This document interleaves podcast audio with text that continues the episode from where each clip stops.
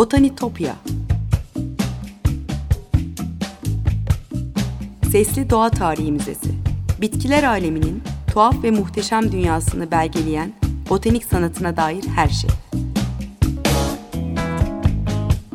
Hazırlayan ve sunan Benan Kapucu.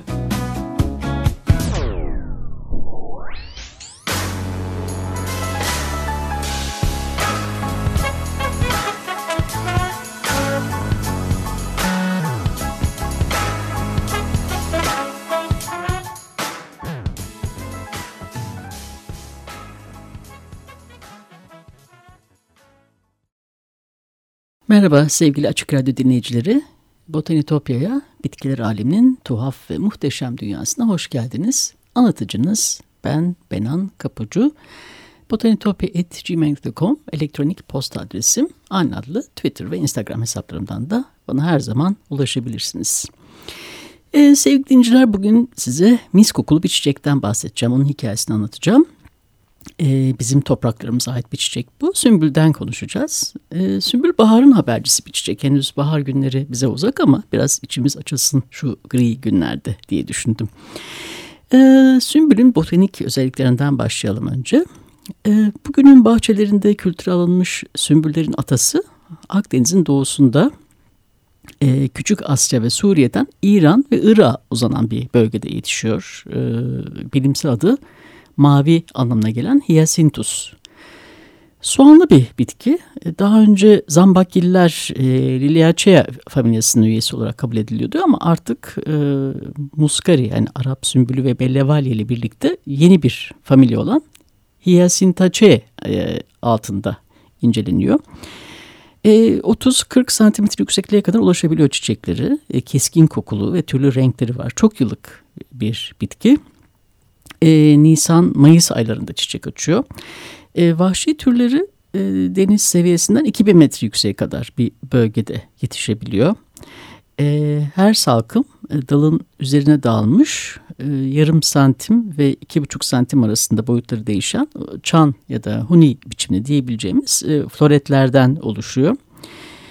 E, ana yurdu Doğu Akdeniz ve doğuda İran ve Türkmenistan'a kadar dağılım gösterebiliyor.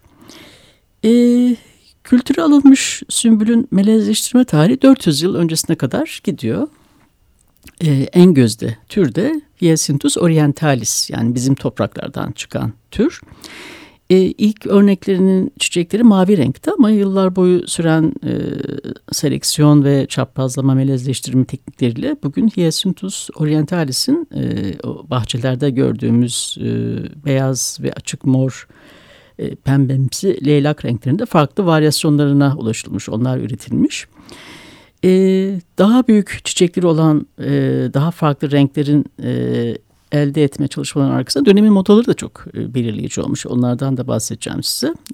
bu anlamda bahçe variyetileri inanılmaz bir hızla çoğalmış ve daha büyük mumsu yapıda ve dolgun yapılı çiçekleri olan, tatlı kokuları olan e, çiçekler yani vahşi türlerin e, zarafetine sahip olmasa da e, yine bugün popülaritesini sür, e, sürdürüyor e, evlerimizde ve bahçelerimizde e, yerini alıyor her zamanki gibi.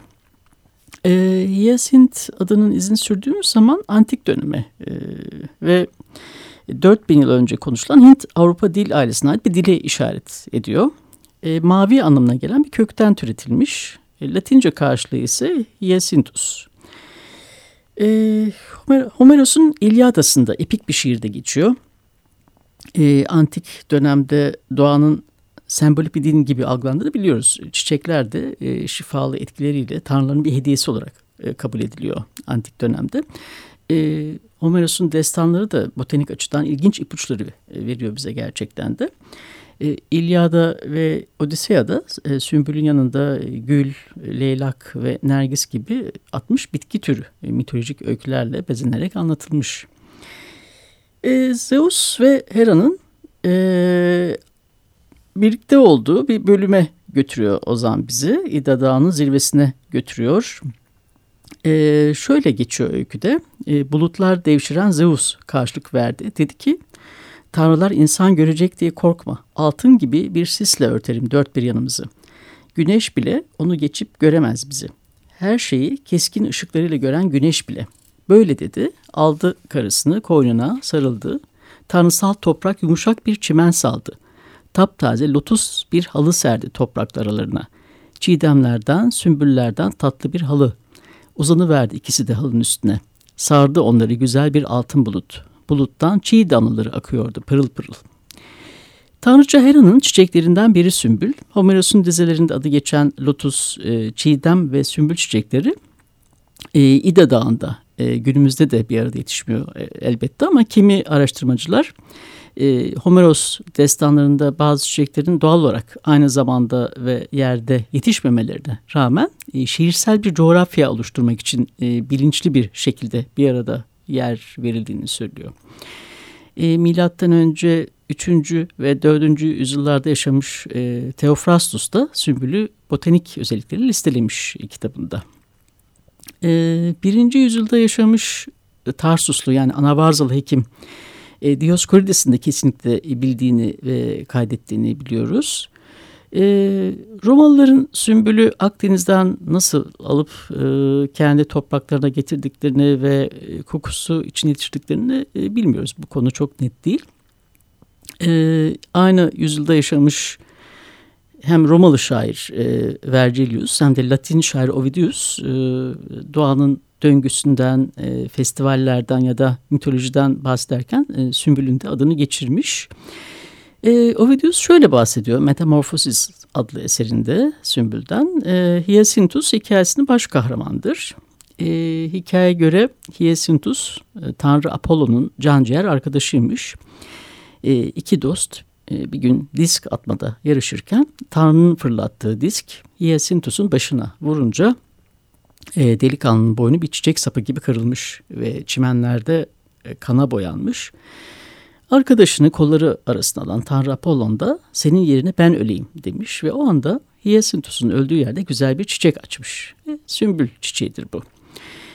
E, antik çağlardan beri sümbüller e, Akdeniz'in doğusunda ve Küçük Asya'da doğada yabani olarak yetişen e, derin mavi renkleri ve baş döndürücü kokusu da cezbedici bir çiçek oldu. Orta çağa gelince bilim e, karanlığa gömülür ama sümbül yine e, İslam bilgileri arasında çiçek açmaya devam eder. E, sümbülün de aralarında olduğu en güzel soğanlı bitkiler e, Batı Avrupa ile tanışır. E, Fatih Sultan Mehmet 1453 yılında İstanbul'u fethettiğinde e, ve Kanuni Sultan Süleyman'ın başta olduğu yükseliş devrinde her iki padişah da e, sümbüller, e, laleler ve nergislerle dolu bahçeler kurulmasını istemişti. E, saray için e, Maraş'tan, Halep'ten e, ve Kırım'dan soğanlar istendiği e, ve yazılan fermanlardan da anlaşılıyor. E, bu arada küçük bir not olarak da belirteyim. Sümbül sözcüğü dilimize Farsçadan geçmiş. Aslı sümbül kelimenin ama dilimize böyle yerleşmiş. E, çiçeğin mor renginden hareketli olsa gerek kapalı bulutlu ancak yağmursuz havalara içinde sümbüli denilmiş e, Osmanlı döneminde. E, Kanuni zamanında 1554 yılında e, İmparator 1. Ferdinand'ın elçi olarak gönderdi. O Giyer Gizel'in de Buzbek e, ilk Luan, lale soğanlarını e, Batı Avrupa'ya taşıyan kişi biliyorsunuz. E, lalenin hikayesini konuşurken de zaman zaman bahsi geçmiştir. E, aynı zamanda sümbülleri, leylakları ve diğer soğanlı bitkileri e, Edirne ve İstanbul'un has bahçeli yetişen laleleri de anlatmıştır e, Türk mektuplarında.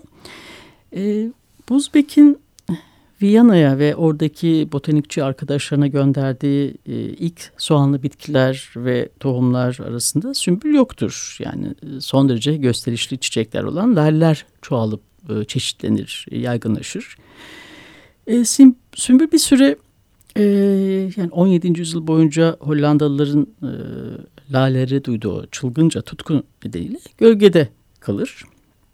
Ancak e, 1600'lerde e, Leiden'deki botanik bahçesinin yöneticisi olan Carus Clusius e, önemli oranda soğanlı e, bitkileri kültüre almaya başlamıştır. E, onun sayesinde Hollanda e, soğanlı bitkileri yetiştirme konusunda dünya lideri olur.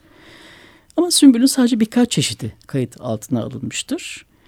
E, 1500 73 yılında Viyana'ya taşındı. Buzbek'ten çok miktarda lale, soğanı ve tohumlar aldığından bahsediyor sadece ama e, Leiden'e geldiğinde biraz geç de olsa e, Rararum Plantorum Historia kitabında birkaç Hyacinthus orientalis validesini kayda düşmüş.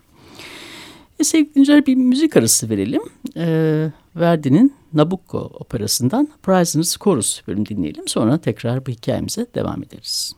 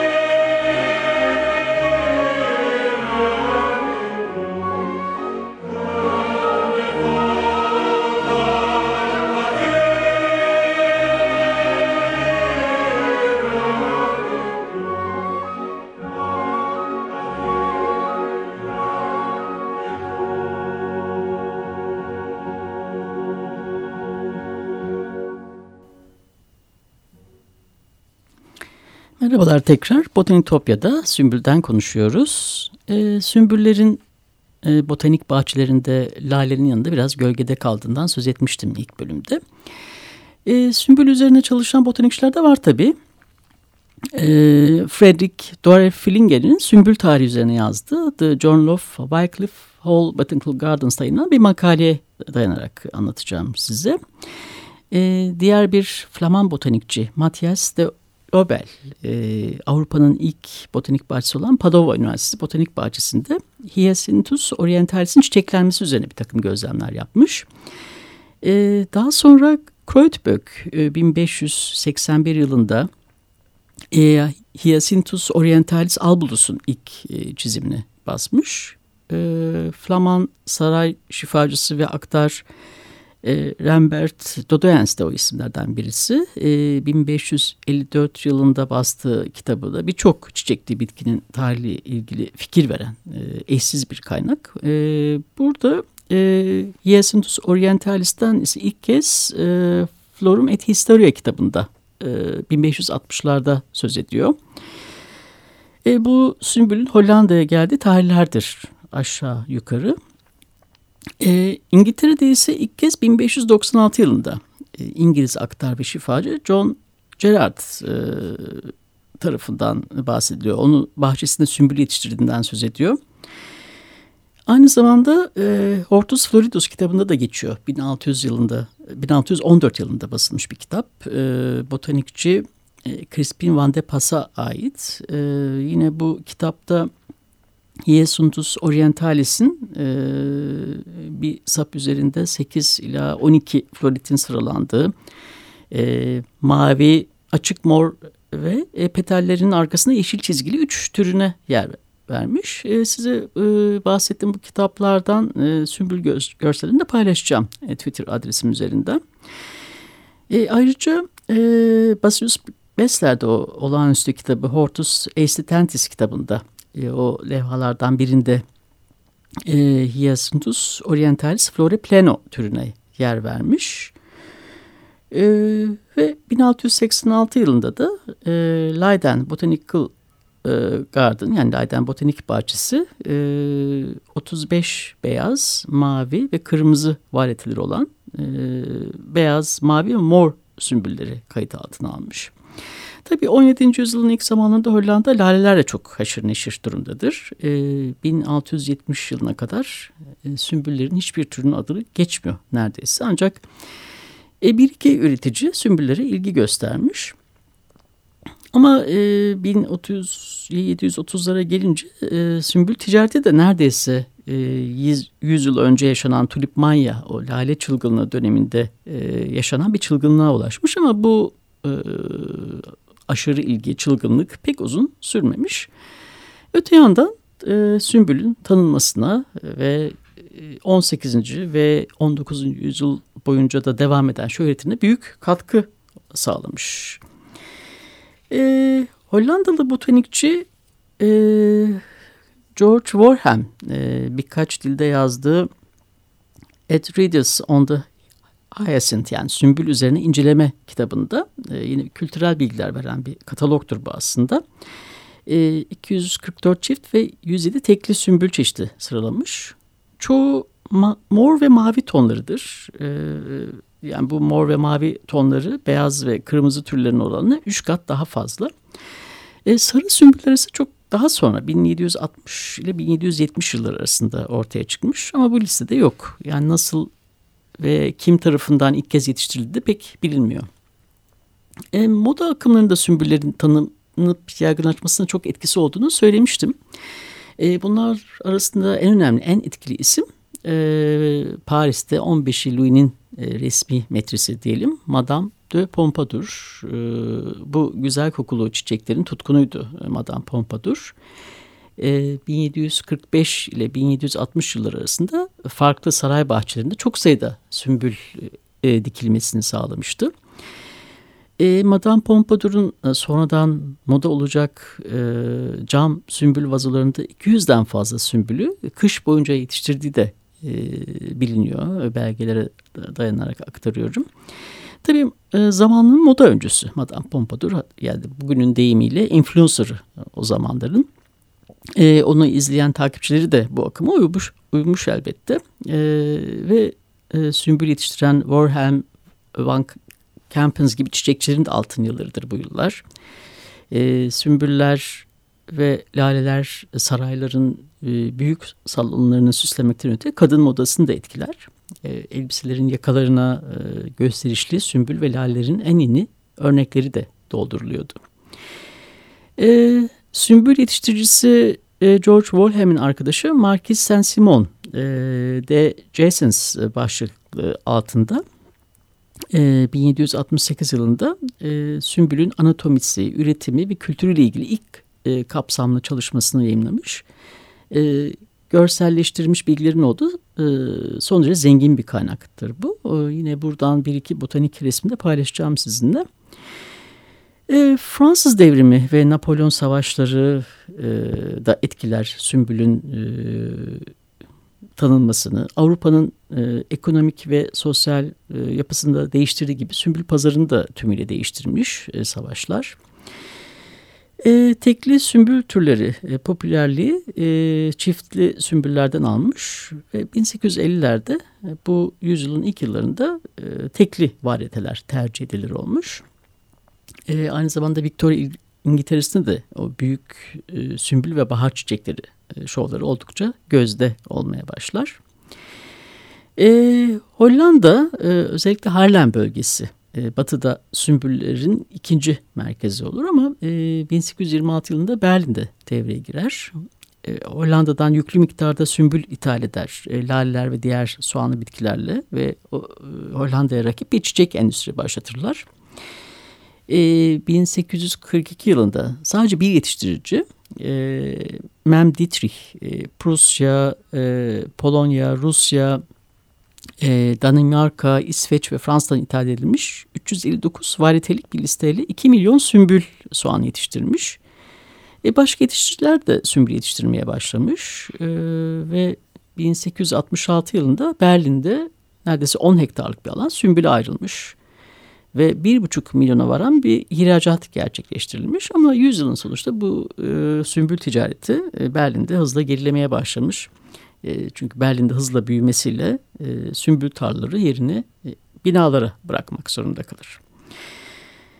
E, sonuç olarak e, bir sapın üzerinde 8-12 adet seyrek dizili floretleri olan ilk örneklerinden bugün evlerin, bahçelerin gözdesi olan e, dolgun çiçekli, gösterişli türlerin uzanan 400 yıllık bir melezleme ve bir kültürü alma tarihi var e, Sümbül'e baktığımızda. Bu arada e, birinci Mahmut için Hollanda'da hazırlanarak gönderilen özel bir çiçekçi kataloğundan da söz etmek lazım. 1636 1736 tarihli Sümbülname adlı eser. E, Emine Nasgali'nin hazırladığı e, çiçek kitabından e, dergah yanından çıkmış bir kitap. E, Burcu Yanıklar'ın Türklerde Sümbül yazısından aktarıyorum size. E, Topkapı Sarayı Müzesi kütüphanesinde bulunan e, bir murakka albüm bu. E, aralarında koruyucu kağıtların olduğu sayfaların bir yüzünde sümbül resimleri var. E, diğer yüzünde de sümbüllerin adları ve e, Hıfsi, Hüseyin ve Salahin yazdığı rubaylar var. E, albüm Osmanlı eseri olmadığı için sümbül isimleri hem Osmanlıca'daki hem de yabancı dildeki karşılıklarıyla yazılmış. E, sümbül yetiştiriciliği Avrupa topraklarına geç girmiş ama Osmanlı'da e, 1600'lerden beri sümbül türleri üzerine çokça e, çalışma yapıldığı biliniyor. Örneğin e, Sümbülname'de e, Mümessek Sümbül, Necmi Muallak, Cümle-i Naz, e, Şevk Aver, e, Şemsi İkbal, Gök Yakut, e, Zülfi Perişan gibi onlarca sümbül çeşidi sayılıyor. E, Şeyh Necmettin e, Seyit Hasan Efendi'nin yetiştirdiği Şeyh Sümbülü, e, Merdim adlı mor sümbülü, e, Uzun Ahmet Efendi'nin e, 1696 yılında yetiştirdiği altı başlı eşsiz sümbülü, e, Dürri Meknun ve Hayatül Kulüp adını verdiği iki beyaz sümbülü gibi çokça çeşit var. E, Ambarcızade'nin e, çivit mavisi renkte ambarlı sümbülü, e, Bakizade Mehmet Efendi'nin e, Pişi Kadem sümbülü gibi çok sayıda sümbül tek tek listelenmiş sümbülnamede. En az lale kadar sevilmiş bir bitki. O yüzden e, kumaş desenlerinden kitap süslemelerini, iznikçilerini her yerde görüyoruz sümbül motifinde e, minyatürde Karamim'in kullandığı e, gül, lale ve karanfil ile birlikte dört çiçeğinden biridir e, sümbül.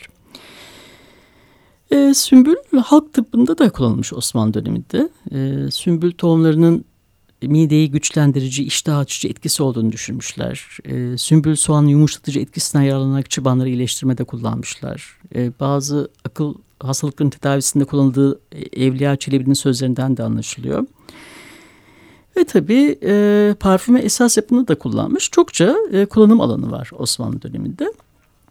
Ve tabii divan şiirinde, e, günlük iletişimde, e, çiçek dilinde de sümbülün önemli bir yeri var. E, türkülerde de öyle. E, mor sümbülü bağlardan, e, sevgiliye benzetilen altın başlı sümbüllerden, e, süsen sümbül gül üçlemelerine türkülerimizde oldukça zengin. Evet e, sevgili dinleyiciler e, sümbül oldukça zengin bir konu. E, sembolik anlamları da çok yoğun. E, bu kısacık vakitte e, elimden geldiğince farklı alanlardan size anlatmaya çalıştım. E, Botanitopya'daki keşif yolculuğumuz bu hafta buraya kadar olsun. E, mis kokulu bir güzel bir çiçeğimizden, sümbülden konuştuk. Bir daha görüşünceye dek sevgiyle ve doğayla kalın.